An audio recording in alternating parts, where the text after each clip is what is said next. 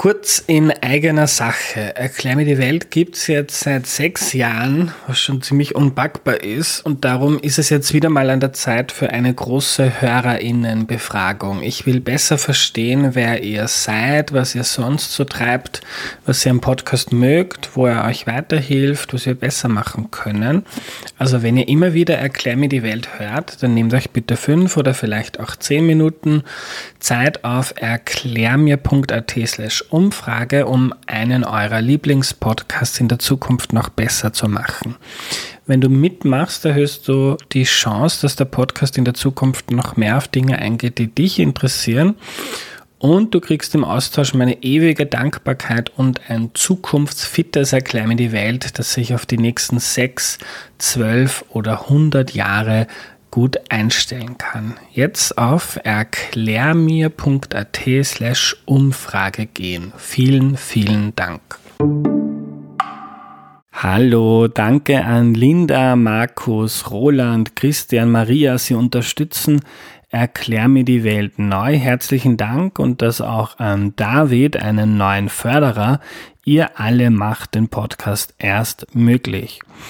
Ja, das Jahr ist bald zu Ende und darum habe ich wieder eine kleine Aktion für euch. 2020 war ziemlich äh, scheiße, aber was schön ist, die Gemeinschaft um Erklär mir die Welt ist noch einmal um einiges gewachsen. Leider gibt's wegen Corona derzeit ja keine HörerInnen-Treffen, aber die Zahlen sind echt sehr gut. Auf Spotify war Erklär mir die Welt das ganze Jahr über einer der am meisten gehörten Podcasts in Österreich und auch von Apple ist Erklär mir die Welt gerade als einer der besten, also meistgehörten Podcasts Österreichs ausgezeichnet worden.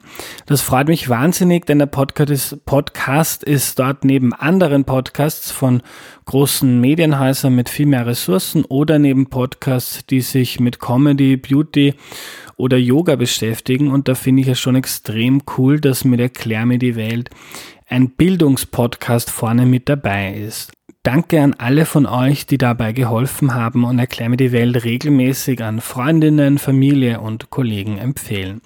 Für das Ende des Jahres gibt es auch heuer wieder eine Silvester-Challenge. Das Ziel ist, 35 neue UnterstützerInnen bis zum Ende des Jahres zu sammeln, die Erklär mir die Welt mit 5 Euro im Monat unter die Arme greifen. Schaffen wir die 35, gibt's eine kleine Überraschung für euch und wenn ihr Erklär mir die Welt cool findet, findet ihr die Überraschung ziemlich sicher auch ziemlich cool. Wer eine oder einer der 35 sein möchte, geht auf www.erklärmir.at und wählt dort das Silvesterpaket aus. 35 Leute bis Silvester. Ich bin gespannt. www.erklärmir.at. Bevor es losgeht, noch eine entgeltliche Einschaltung. Weil der Verkehr derzeit stark zum Klimawandel beiträgt, müssen wir umdenken. Der Mazda MX-30 ist das erste rein elektrisch betriebene Auto von Mazda. Dem japanischen Unternehmen war es wichtig, Nachhaltigkeit und Fahrspaß zu kombinieren. So wurde etwa die Größe der Fahrzeugbatterie unter nachhaltigen Aspekten gewählt. Der Akku verbraucht weniger Ressourcen in seiner Erzeugung und bietet trotzdem eine Reichweite, die für die meisten Alltagsfahrten ausreichend ist.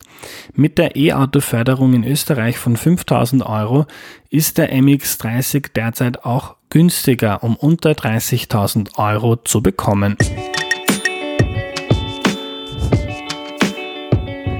Hallo, ich bin der Andreas und das ist Erklär mir die Welt, der Podcast, mit dem du die Welt jede Woche ein bisschen besser verstehen sollst. Heute geht es um das Kinderkriegen mit 30 oder 35 plus und das erklärt uns Andreas Obrucker. Hallo. Hallo, servus. Andreas, danke, dass du da bist oder dass wir virtuell verbunden sind. Ähm, bevor wir loslegen, stelle ich doch bitte noch kurz vor. Sehr gerne. Mein Name ist Andreas Obrutzer. Ich bin Gynäkologe und Geburtshelfer und bin eigentlich zeitlebens in der Reproduktionsmedizin tätig und Leiter des Kinderwunschzentrums an der Wien. Toll. Andreas, wenn wir jetzt, wenn ein Paar, wenn beide über 30 sind oder vielleicht schon über 35, wie viel schwerer oder riskanter wird denn das Kinderkriegen? Kann man das so pauschal sagen? Äh, pauschal kann man sicher nicht sagen. Es ist auch immer paradox, wenn man jetzt einer 35-jährigen Frau, die ja jung ist, sagen muss, sie ist eigentlich jetzt fürs Kinderkriegen alt. Aber da ist halt ein bisschen die Natur und die Evolution dahinter, weil laut Evolution wäre das beste Alter jetzt von der Eizelle, von der Biologie schwanger zu werden, so mit 16 bis 22. Das wäre quasi das, was die Natur eigentlich vorgesehen hätte. Das spielt heute nicht mehr, das ist schon ganz klar. Das Durchschnittsalter beim ersten Kind ist jetzt zutage circa bei 30 bereits. Das heißt, das ist einfach die letzten Jahre massiv angestiegen. Und da muss man sich im Auge halten, dass die ähm, Faktoren, die sich dadurch ändern, in erster Linie biologische Faktoren sind. Und der Hauptfaktor in diesem Fall ist halt leider die Eizelle weil jede Frau hat ihre Eizelle bereits seit ihrer Geburt am Eierstock. Eizellen werden nicht neu gebildet, nicht nachgebildet, sondern zum Zeitpunkt der Geburt hat jede Frau ihr Packerl an Eizellen. Das sind zwischen 100.000 und 400.000 Eizellen. Jetzt gibt es zwei Mechanismen. Das eine ist, dass aufgrund des Verbrauchs der Eizellen jeden Monat ab der Pubertät, ab der ersten Menstruation geht eine Kohorte, eine Menge von Eizellen verloren, nimmt die Anzahl von Eizellen ab. Das ist jetzt mit 30 oder 35 im Normalfall überhaupt noch kein Thema, weil da immer noch genug Eizellen da sind. Aber der zweite Faktor ist, dass Eizellen wie jede unserer Körperzellen altern. Und dieser Alterungsprozess, der wirkt sich bereits mit 30 oder mit 35 aus. So als Beispiel, wenn es darum geht, dass man Eizellen anschaut auf genetische Veränderungen, das heißt, ob Chromosomen verändert sind, ob Chromosomen äh, abgebrochen sind oder fehlen, dann geht man davon aus, mit 35 sind bereits 50 Prozent der Eizellen genetisch defekt. Und das wiederum erschwert die Chance, schwanger zu werden, weil das heißt, von 10 Zyklen, von 10 Monaten, wo eine Frau versucht, schwanger zu werden, dann kann sie alleine in 5 Zyklen gar nicht schwanger werden, weil die Eizelle nicht gesund ist. Mhm. Und, und die Risiken wären dann einerseits, dass man eben kein Kind bekommen kann, also vielleicht unfruchtbar ist. Andererseits hört man aber auch immer wieder, dass Risiken gibt, dass das Kind dann fehlgebildet ist. Ja, also die Natur hat das Gott sei Dank recht vernünftig gelöst, weil ähm, immer dann, wenn genetische Defekte da sind, äh, zum überwiegenden Teil sich die Eizelle gar nicht entwickelt oder der Embryo gar nicht einnistet oder wenn er sich schon einnistet, dann in den ersten Wochen, in den ersten Monaten der Schwangerschaft, so bis zur zwölften Woche, auch von alleine abgehen kann. Das ist auch die Hauptursache für diese frühen Fehlgeburten, dass irgendein genetischer Defekt da ist. Aber es gibt natürlich schon äh, auch ähm, Störungen, die möglicherweise durchrutschen. Das ist zum Beispiel, wenn das Chromosom Nummer 21 dreimal vorhanden ist, also die Trisomie 21, das Down-Syndrom. Das ist jetzt von der Natur aus jetzt nicht so ein starker Defekt, dass das aussortiert wird. Das ist quasi theoretisch jetzt von der Naturseite her lebensfähig. Und da gibt es immer ein paar Erkrankungen, die durchrutschen können und die dann auch möglicherweise die Missbildungsrate im Alter etwas erhöhen. Hm. Wir haben jetzt über das Alter der Frau gesprochen. Wie ist das bei, bei den Männern? Ist das ähm, trägt der, trägt der Mann mit zunehmendem Alter auch dazu bei, dass das wahrscheinlicher wird? Ähm, ganz äh, außer Acht lassen kann man den Mann natürlich nicht, wiewohl jetzt der Effekt sicher nicht gleich groß ist. Warum?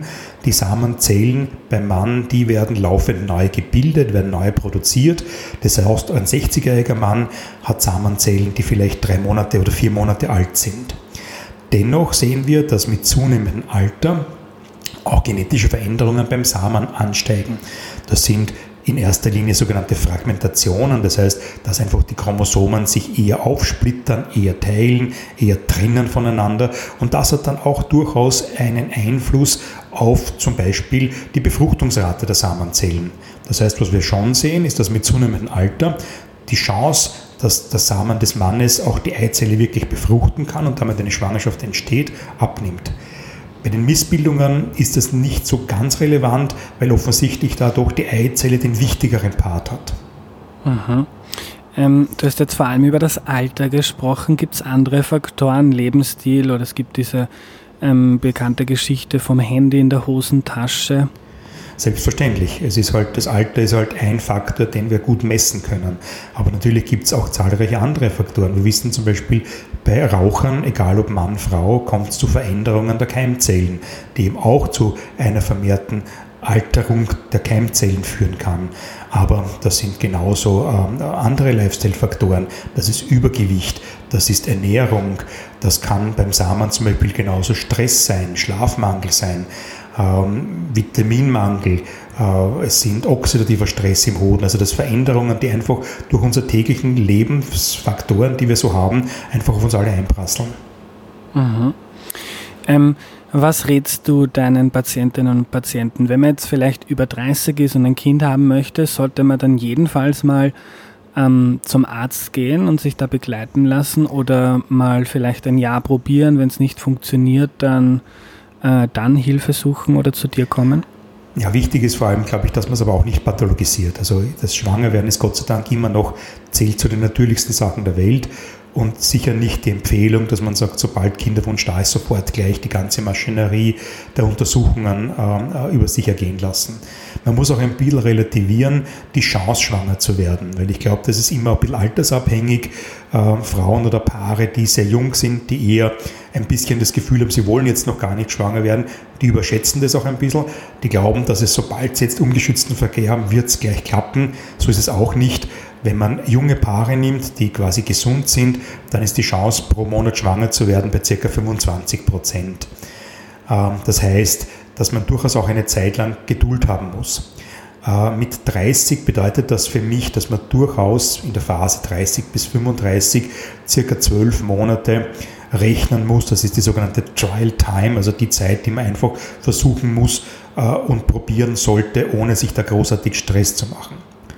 Was aber schon ein Thema ist, immer dann, wenn es äh, irgendeinen Grund gibt, irgendetwas nicht ganz in Ordnung ist, na dann macht es schon Sinn, vielleicht vorweg sich schon abklären zu lassen. Zum Beispiel äh, eine Frau, die ganz einen unregelmäßigen Zyklus hat, die alle sechs, sieben Wochen die Blutung bekommt. Das wäre zum Beispiel auffällig. Oder genauso umgekehrt eine Frau, die alle zwei, drei Wochen die Blutung bekommt. Dasselbe ist, wenn natürlich bereits Operationen oder Erkrankungen in der Vorgeschichte da sind. Das wäre auch ein Grund, dass man sagt, naja, da macht es schon Sinn, dass man einfach halt vielleicht schon frühzeitig einmal eine Abklärung macht. Und wenn die Abklärung in Ordnung ist, naja, dann weiß man zumindest, man kann das in Ruhe probieren und man braucht jetzt nicht äh, nervös sein.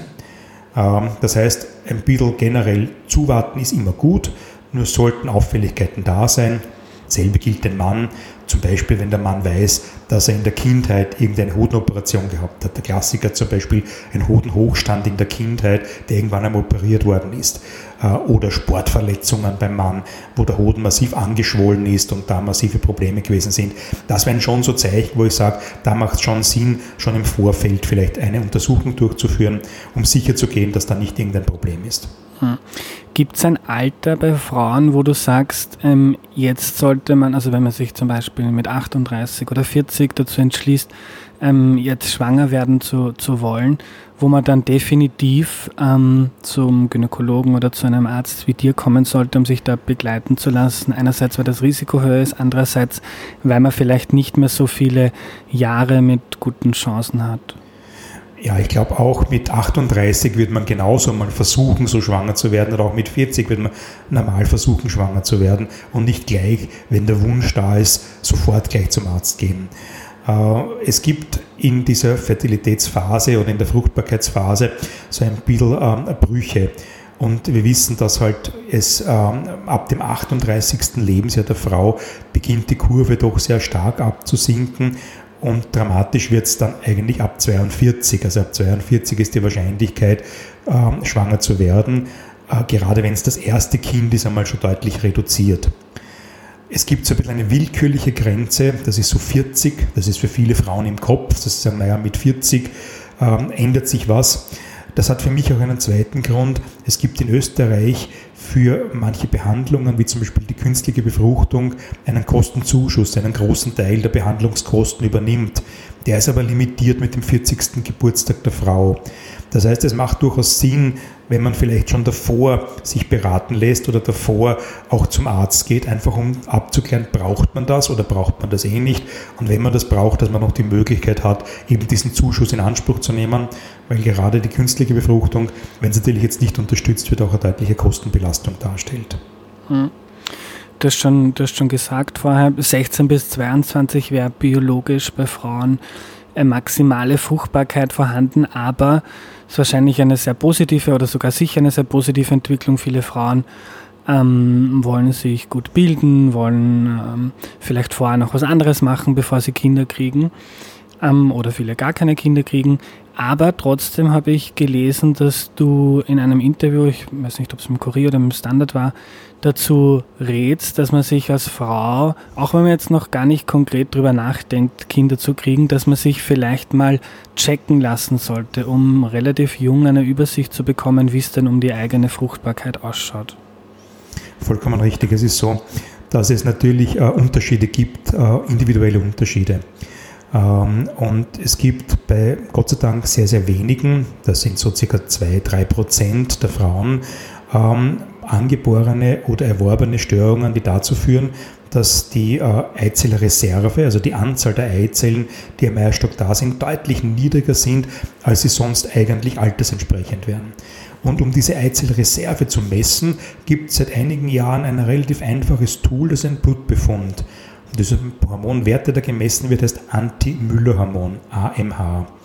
Und aufgrund dieser Höhe des Anti-Müller-Hormons kann man, wenn man das ein bisschen dann aufs Alter korreliert, sagen, ja, das ist altersgerecht, da passt die Anzahl. Oder es kann rauskommen, da sind wir doch deutlich, das ist bereits deutlich niedriger als im Alter erwartet. Und nachdem wir wissen, dass Eizellen nicht dazukommen, sondern weniger werden, kann ich damit hochrechnen, dass ich sage, naja, wenn das so weitergeht, dann wird vielleicht in fünf Jahren oder in acht Jahren oder in zehn Jahren die Reserve so niedrig sein, dass es vielleicht schwierig wird, schwanger zu werden. Das heißt, man kann schon zu einem Zeitpunkt, wo vielleicht noch gar kein Kinderwunsch da ist, aber eine Prognose abgeben. Und das ist für mich wichtig, weil dann kann jede Frau durchaus selber entscheiden, dass sie sagt, okay, das ist so, ähm, es ist eh alles in Ordnung, da brauche ich auch nichts machen. Und wenn es nicht in Ordnung ist, kann die Frau die Entscheidung treffen, was hat das für eine Konsequenz für mich. In den wenigsten Fällen geht es darum, dass die sich dann gleich äh, den Partner sucht und gleich schwanger wird, aber zum Beispiel die Möglichkeit, in diesen Fällen auch Eizellen einzufrieren, einfrieren zu lassen und so quasi halt eine, eine Reserve, also eine Eizellversicherung sich anzulegen. Das wäre für mich eine sinnvolle Konsequenz zum mhm. Beispiel. Mit welchem Alter rätst du da dazu, dass man sowas macht? Zwischen 20 und 25 wäre sicher sinnvoll. Warum?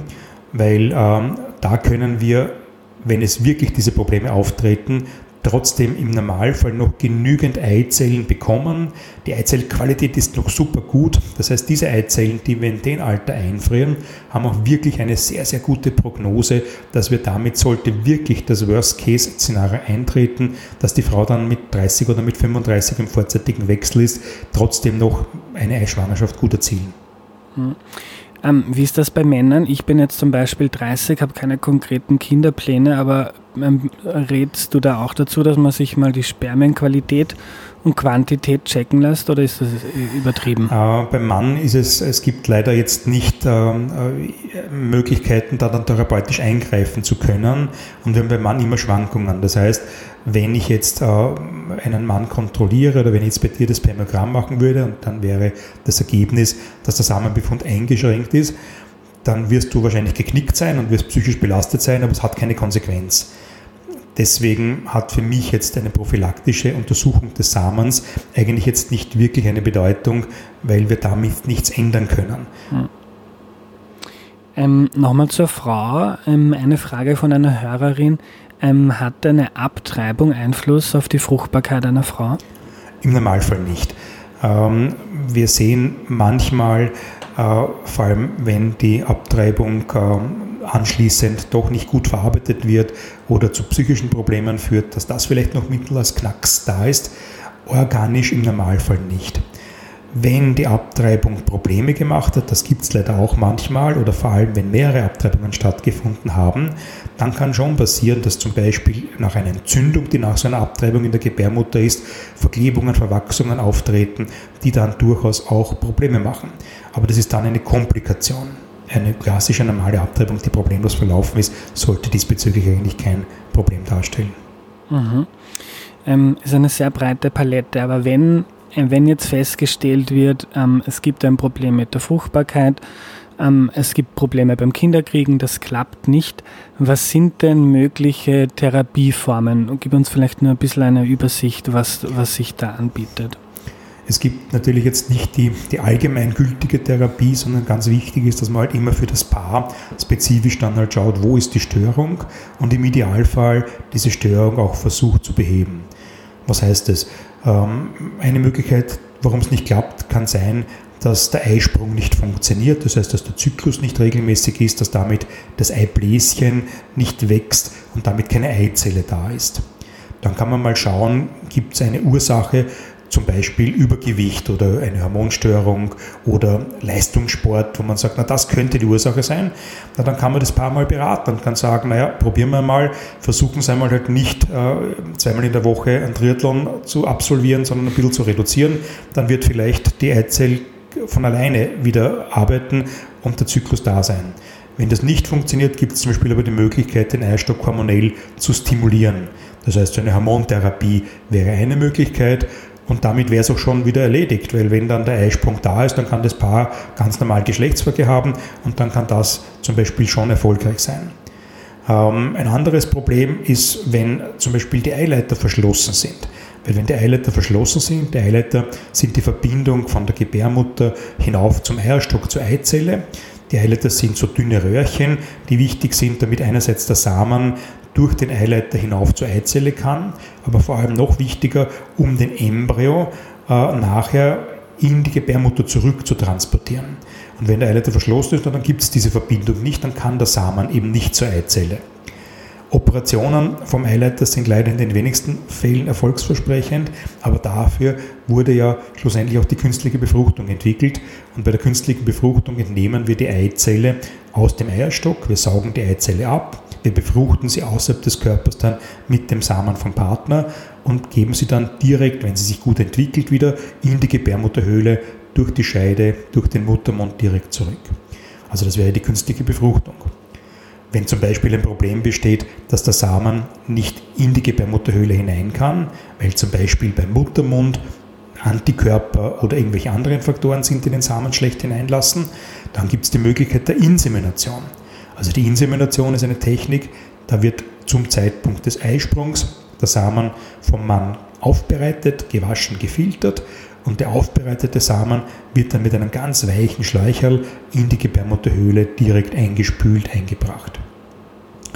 Das sind halt jetzt so die, die gängigen Methoden, die wir anwenden können. Mhm. dann gibt es natürlich noch besondere Methoden, zum Beispiel wenn der Mann ähm, gar keinen Samen hat, weil er entweder aufgrund einer Erkrankung, Tumoroperation beim Hoden etc. oder weil er halt aus anderen Gründen keine Spermien produziert.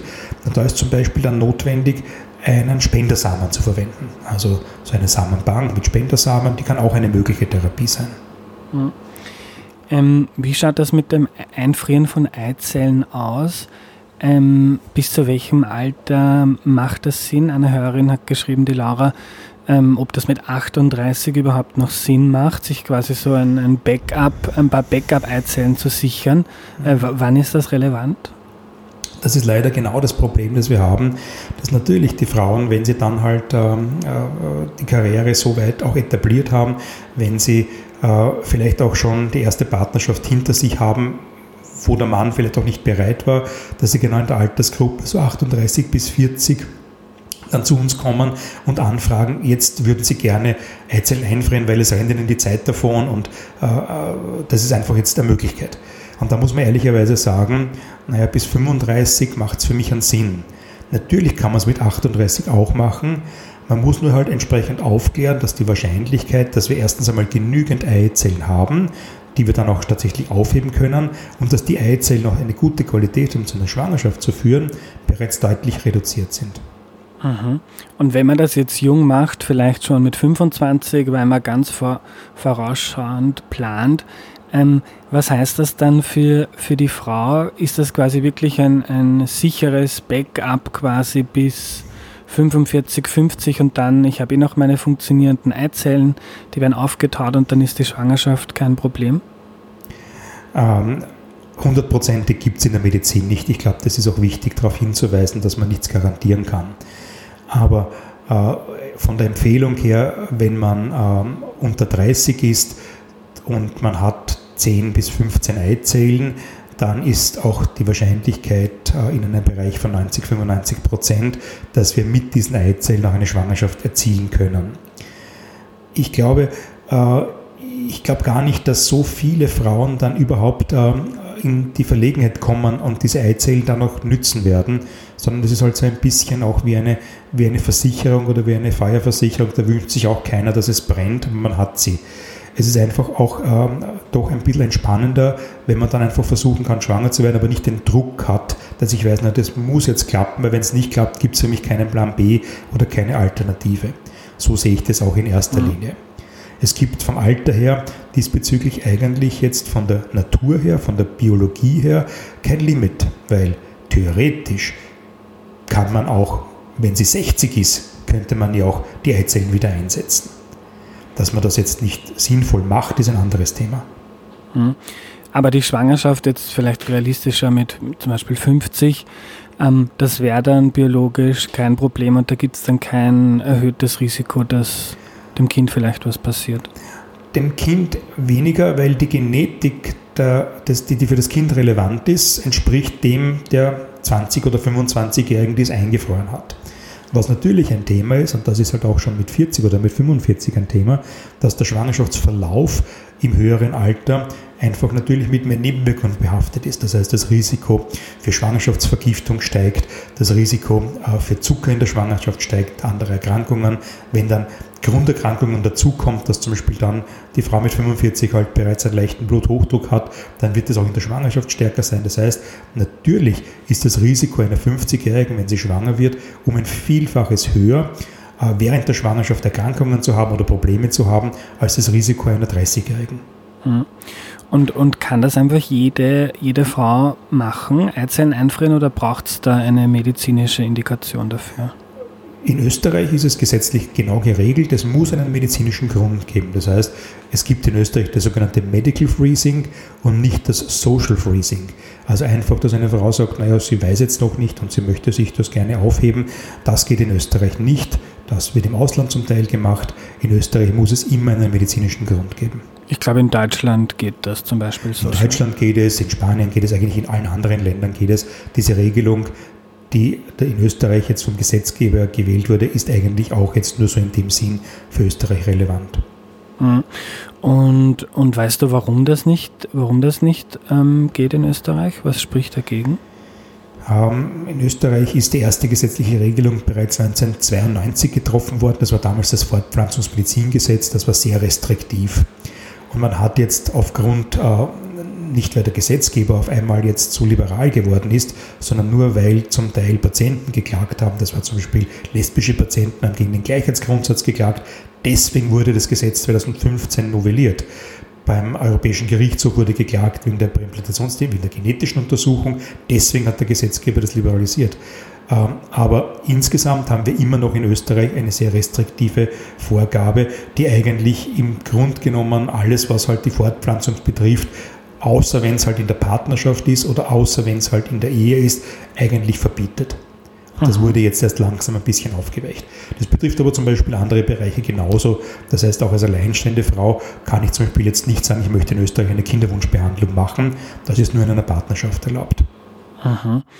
Und ähm, was diese medizinischen Gründe dafür betrifft, ist das dann relativ liberal? Also ähm, gibt es dann bei vielen Frauen einen, so einen medizinischen Grund, den man findet? Oder ist das dann wirklich, wenn man das jetzt möchte, ähm, auch für viele Frauen gar nicht möglich, das zu tun? Ich, ich halte es persönlich schon so, dass ich glaube, wenn alle Befunde in Ordnung sind und jemand kommt mit 22 zu mir und sagt, er möchte das machen, dann macht Sinn, dementsprechend aufzuklären, mit dementsprechend zu sprechen, dass es eigentlich jetzt auch nicht super sinnvoll ist. Ähm, das heißt, die dies wirklich benötigen, da gibt es auch den Grund, da findet man den Grund. Das können sein Erkrankungen des Eierstocks, Operationen am Eierstock, Zysten etc., Endometriose, das ist so eine Erkrankung, die auch den Eierstock, Eierstockgewebe zerstören kann oder natürlich eben eine reduzierte Eierstockreserve. Das heißt, es gibt schon eine Vielzahl von möglichen medizinischen Ursachen. Wenn alles super in Ordnung ist, dann muss man auch wirklich hinterfragen, ist es wirklich notwendig, dass man das macht, weil es sind natürlich enorme Belastungen. Es ist auch mit Kosten verbunden, es zahlt auch niemand, also es gibt keinen Zuschuss dafür. Also ich bin jetzt nicht der Fan, dass ich sage, das sollten jetzt alle machen. Hm. Ähm, kurz zum Einfrieren von Samenzellen. Ähm, ich habe gelesen, dass zum Beispiel, wenn ein Mann eine Chemotherapie macht, dass sich das anbietet, dass man seine Samenzellen einfrieren lässt. Wie schaut es damit aus? Für den Mann gilt genau das Gleiche. Also auch für den Mann ist es so, dass es einen Grund geben muss, der eben die Fertilität des Mannes beeinträchtigen kann, um den Samen einzufrieren. Natürlich ganz, ganz klar vor äh, Chemotherapie, vor Tumorbehandlungen, vor Bestrahlungen, das ist für mich ganz wichtig. Samenzellen einfrieren funktioniert super gut, auch viel einfacher als Eizellen, auch schon viel länger. Eizellen einfrieren können wir eigentlich erst seit circa 10 Jahren. Samenzellen einfrieren können wir bereits seit 50 Jahren. Das heißt, Samen einfrieren ist noch viel einfacher. Auch den Samen einfach abgeben ist natürlich, wie wir Männer wissen, viel einfacher als jetzt Hormon behandelt werden und punktiert werden und Operation etc. Das heißt, es ist auch von dem ein einfacherer Weg. Das heißt natürlich, Männer, die jetzt irgendeine Problematik haben, da, da sollte man äh, auch, auch sehr großzügig dran denken, die Samenzellen zu frieren. Hm. Ich habe gesehen, dass Sie an eurer Klinik auch psychotherapeutische Behandlungen anbietet. Ich glaube, das ist ja oft ein, eine große Belastung, wenn das vielleicht länger dauert, als man das gerne hätte. Ähm, führt vielleicht beim Mann zu Problemen, dass er glaubt, er ist nicht Mann genug und die Frau macht sich fertig, weil sie irgendwie gerade kein Kind kriegen kann. Ähm, und diese, diese Belastung ist dann vielleicht auch etwas, was dazu beiträgt, was es noch schwieriger macht, oder? Also kannst du uns was über, über, darüber erzählen? Vollkommen richtig. Ähm, es ist ganz, ganz wichtig, dass man jeden Paar, das das auch möchte, auch so eine psychotherapeutische Beratung äh, niederschwellig anbietet. Ähm, für mich ist es so, dass in den wenigeren Fällen die Psyche jetzt der primäre Grund ist. Das heißt, das ist der Grund, warum es nicht klappt weil ich gehe davon aus, dass natürlich viele Paare, wenn sie einmal starten, jetzt nicht unbedingt schon diese psychische Belastung haben. Aber natürlich nach einer gewissen Zeit des Versuchens, nach einer gewissen Zeit der Frustration, wenn jetzt halt Monat für Monat die Blutung kommt, beziehungsweise natürlich auch, wenn Befunde auffällig sind oder nicht in Ordnung sind, da ist auf jeden Fall eine psychische Belastung da. Und da ist uns ganz wichtig, dass das Paar äh, durchaus äh, auch das annimmt und die Möglichkeit hat, eben eine psychotherapeutische Beratung und eventuell auch Therapie zu bekommen. Mhm. Eine Frage noch von Elisabeth. Wann sagt man als Arzt oder als Ärztin Stopp? Sie hat persönlich eine Bekannte, die hat das insgesamt siebenmal probiert. Ähm, die Beziehung ist fast daran gescheitert, weil das so ein Riesenthema war. Ähm, ist irgendwann der Punkt erreicht, wo man aus medizinischer Sicht sagen muss, man kann es jetzt unendlich lange probieren, aber ähm, irgendwann ist quasi der Zenit erreicht? Das ist ganz, ganz eine wichtige Frage und das ist auch ganz eine wichtige Entscheidung. Ähm, es gibt da jetzt nicht eine fixe Zahl, dass man sagt, nach vier oder nach fünf oder nach sechs Versuchen ist es vorbei. Das muss man, glaube ich, immer individuell sehen. Und ich glaube, was für uns auch wichtig ist, dass man jedes Paar auch wirklich realistisch aufklärt, wie die Chancen sind und dann eine Entscheidung trifft, wie oft ist das sinnvoll, das zu machen. Zum Beispiel bei uns ist so ein Limit, dass wir sagen, ab 45 halten wir eine Behandlung jetzt nicht für sinnvoll, weil die Wahrscheinlichkeiten bei einer 45-Jährigen, dass sie schwanger wird, trotz aller Technik, ist minimalst. Dennoch ist es für uns okay, wenn das Paar aufgeklärt ist und sagt, wir wollen das machen dann wird das gemacht, dann bespricht man das durch. Aber dann ist es für mich auch so, dass ich sage, wenn es jetzt nicht super toll läuft, dann raten wir ganz dringend von einem zweiten Versuch ab. Ähm, und ich glaube, das ist wichtig, dass man für jedes Paar eben individuell herausfindet, ähm, was macht Sinn, weil die Gefahr ist natürlich, dass das Paar so ein bisschen in eine Schleife hineinkommt. Und äh, es ist für jedes Kinderwunschpaar wahrscheinlich schwieriger, sich damit zu beschäftigen, wie heißt es jetzt Abschied zu nehmen und wie heißt es auch den Kinderwunsch im wahrsten Sinne des Wortes zu begraben, als wenn sie der Meinung sind, naja, ich mache halt noch einen Versuch und ich mache den nächsten Versuch, weil dann erspare ich mir eben genau diese Thematik. Da sind wir natürlich jetzt wieder ganz, ganz intensiv bei der psychotherapeutischen Begleitung, dass man da natürlich das Paar rechtzeitig auch schon darauf hinweist und da jetzt unterstützt. Mhm. Ähm, letzte Frage, Andreas, was ich mir von dir mitnehme, ist ähm, einerseits nicht pathologisieren, das heißt nicht, wenn ich ein Kind möchte, nicht gleich zu zehn verschiedenen Ärzten und Ärztinnen laufen, sondern einfach mal probieren. Generell der Tipp für junge Leute, vor allem junge Frauen, vielleicht mal so einen Fertilitätscheck zu machen und sich das früh anzuschauen, auch wenn das noch nicht relevant ist. Und sonst der Ratschlag, ähm, den es sowieso nicht nur fürs Kinderkriegen gibt, sondern ganz generell im Leben irgendwie gesund leben, Bewegung, gescheit ernähren. Vollkommen richtig. Ich glaube, das eine ist, man kann natürlich jetzt sich schon, wenn man schwanger werden möchte, ein bisschen vorbereiten. Äh, und es macht schon Sinn, zum Beispiel zum Rauchen aufhören, noch bevor ich schwanger wäre und nicht das Argument, wenn ich dann schwanger bin, höre ich auf. Es macht Sinn, dass man mal überlegt, wie ernähre ich mich, dass man vielleicht auch äh, eine gesunde Ernährung für beide durchaus andenkt. Es gibt ein einziges ähm, Vitaminpräparat, das auf jeden Fall sinnvoll ist, schon auch bei, bei, bei kurzen Kinderwunsch zu nehmen, das ist Folsäure. Folsäure ist deswegen so wichtig, weil wenn man das vor der Schwangerschaft nimmt, dann reduziert es die Wahrscheinlichkeit für Wirbelsäulenmissbildungen beim Kind. Das heißt, Folsäure ist eine Empfehlung, die man vorweg machen sollte. Ähm, und äh, wenn natürlich halt Auffälligkeiten da sind, dann halt äh, auch rechtzeitig abkehren äh, und ansonsten halt durchaus eine gewisse Zeit Geduld haben. Hm. Ähm, vielleicht noch eine allerletzte Frage. Ich habe das ähm, in einem Interview von dir gelesen. Wenn man jetzt noch in dieser Phase ist, wo man das ohne ärztliche Begleitung macht und einfach probiert, dann empfiehlt sich im Laufe der fruchtbaren Tage der Frau ähm, nicht jeden Tag, sondern alle zwei Tage Sex zu haben, weil dann die Spermienqualität und Quantität besser ist und noch spannend habe ich gelesen, du rätst dazu, dass sich die Frau dann, dass die circa eine halbe Stunde nach dem Sex im Bett liegen bleiben soll. Ist das so? Ja, also es ist einerseits ist natürlich, dass man ähm, oft dann Paare hat, die halt nicht genau wissen, wann ist jetzt der richtige Zeitpunkt, wann ist der Eisprung.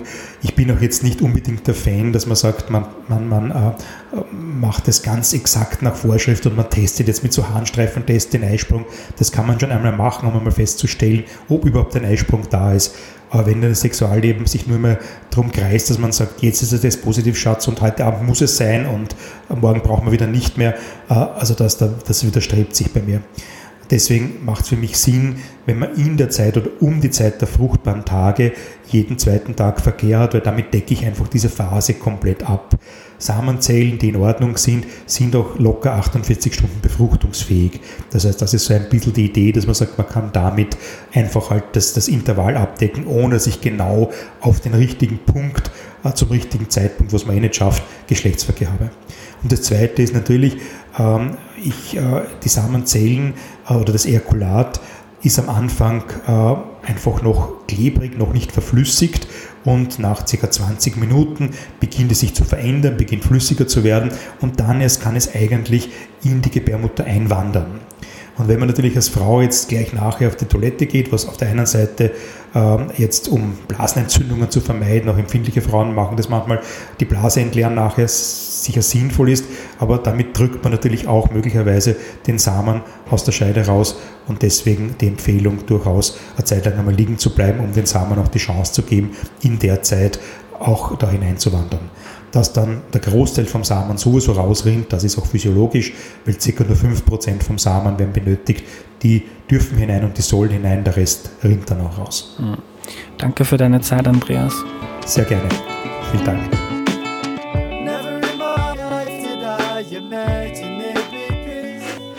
Was nehme ich mir mit? Sehr viel. Mit 30 oder 35 sind noch genug Eizellen da, das ist nicht das Problem. Aber die Eizellen altern, so wie alle Zellen, und mit 35 sind schon 50 Prozent der Eizellen genetisch defekt. Das erschwert, schwanger zu werden. In zehn Zyklen kann man dann schon in fünf Zyklen alleine deswegen nicht schwanger werden, weil eben die Eizelle defekt ist. Beim Mann ist das Alter nicht so sein Problem, denn Samenzellen werden immer neu produziert. Ein 60-jähriger Mann hat Samenzellen, die drei oder vier Monate alt sind. Aber auch da gibt es mit zunehmendem Alter eher Probleme damit, dass der Samen die Eizelle befruchtet, aber von der Relation her eben viel seltener. Klar ist auch, dass nicht nur das Alter Einfluss hat, auch die Genetik, das Rauchen, die Ernährung, psychischer Stress und so weiter. Also man kann sagen, allgemein gesund und fit zu sein hilft auch beim Kinderkriegen. Und Andreas hat gesagt, dass vor allem sehr junge Paare oft unterschätzen, wie schnell man mit ungeschütztem Sex schwanger wird. Die Chance ist auch da nur 25 Prozent in einem Monat. Heißt, man muss auch, wenn man sehr jung ist, Geduld haben und es mal eine Weile probieren. Zwischen 30 und 35 rät Andreas es auf jeden Fall einmal circa zwölf Monate zu probieren, ohne sich groß Stress zu machen, denn da muss im Körper einfach einiges zusammenpassen, dass man schwanger wird. Ab dem 38. Lebensjahr, also sozusagen mit dem 37. Geburtstag, beginnt die Kurve der Frau stark abzusinken und ab 42 wird es dann dramatisch, sagt Andreas. Da ist die Wahrscheinlichkeit deutlich reduziert, dass man noch schwanger wird. Aber generell hat mir die Folge ziemlich viel Optimismus gegeben, denn es gibt, wenn es Probleme beim Kinderkriegen gibt, wahnsinnig viele medizinische Möglichkeiten, um da nachzuhelfen. Am Ende noch eine Empfehlung von mir. Ich habe vor kurzem das Buch Was Liebe aushält von Esther Perel gelesen. Da geht es um Affären und was sie mit Beziehungen machen, warum sie so häufig auftreten und was man darüber über Menschen und das Leben lernen kann. Das ist extrem spannend, denn auch wenn man selbst davon nicht betroffen ist, kann jede und jeder in einer Beziehung total davon profitieren, wenn man sich damit auseinandersetzt. Zum Schluss noch der Hinweis auf die Silvester Challenge. Das große Ziel ist bis Ende des Jahres 35 neue UnterstützerInnen zu finden, die Erklär mir die Welt mit 5 Euro im Monat unterstützen. Wenn wir die 35 voll machen, gibt's eine coole Überraschung. Ich würde mich freuen, wenn du mitmachst. Einfach auf www.erklärmir.at gehen und das Silvesterpaket auswählen. Danke und bis zum nächsten Mal. Tschüss.